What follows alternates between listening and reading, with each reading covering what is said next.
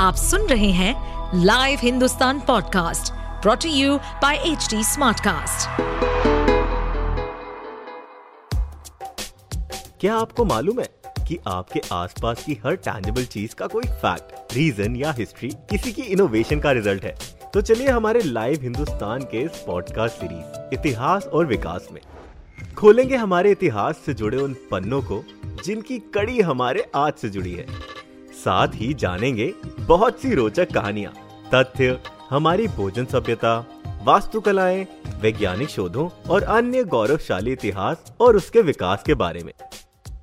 चाहे चंद्रयान हो या अंतरिक्ष में एक साथ 104 सैटेलाइट छोड़ने की बात, भारत की स्पेस संस्थान इसरो ने दुनिया में अपना वर्चस्व बना लिया है। इस पर चार चाँद लगाते हुए मंगलयान परियोजना को पहले ही प्रयास में सफलतापूर्वक भेजकर इसरो ने इतिहास रच दिया। कमाल की बात यह है कि इस पर सिर्फ़ 450 करोड़ रुपए खर्च हुए, जो हॉलीवुड की फ़िल्म ग्रेविटी के बजट से भी कम था। स्पेस एक्सप्लोरेशन मिशन महँगे होते हैं, और यही बात इसरो को दुनिया भर की अन्य स्पेस एजेंसीज जैसे नासा यूरोपियन स्पेस एजेंसी और आर से अलग बनाती है। क्योंकि इनके अभियानों के मुकाबले इसरो के स्पेस मिशन के खर्च काफ़ी कम होते हैं। नमस्कार दोस्तों, इतिहास और विकास के नए एपिसोड में आपका स्वागत है। आज हम बात करेंगे मॉम, यानी मार्स ऑर्बिटर मिशन की, और जानेंगे कैसे इसरो ने इस मिशन को इतनी कम लागत में अंजाम दिया।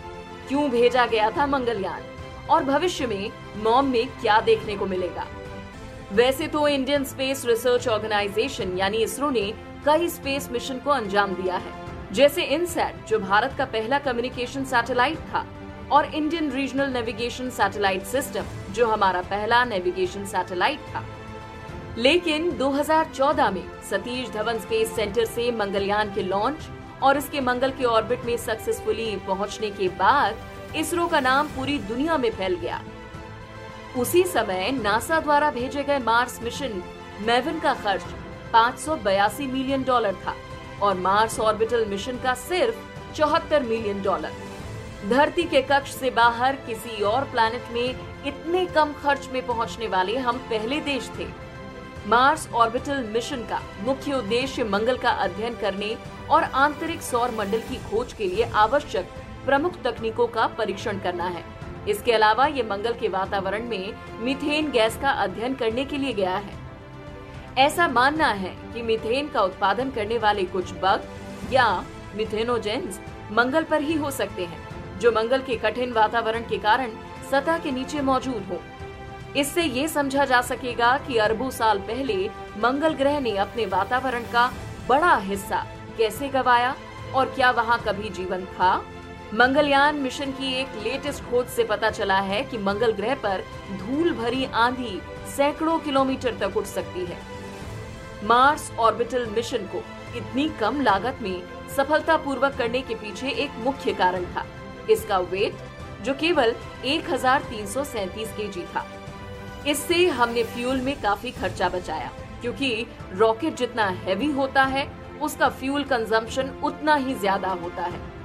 मंगलयान को धरती के कक्ष से बाहर भेजने के लिए P S L V C two five rocket का इस्तेमाल हुआ था, जो 1750 केजी तक का वज़न लेकर जा सकता है। ऐसे अभियानों पर काम करने वाले वैज्ञानिकों और इंजीनियर्स पर भी सबसे ज़्यादा खर्च आता है और भारत में मानव संसाधन सस्ते हैं। इसके अलावा महँगे विदेशी पुर्जों के बजाय देसी पुर्जे लगाए गए और चीज़ों को सरल करने पर फोकस किया गया।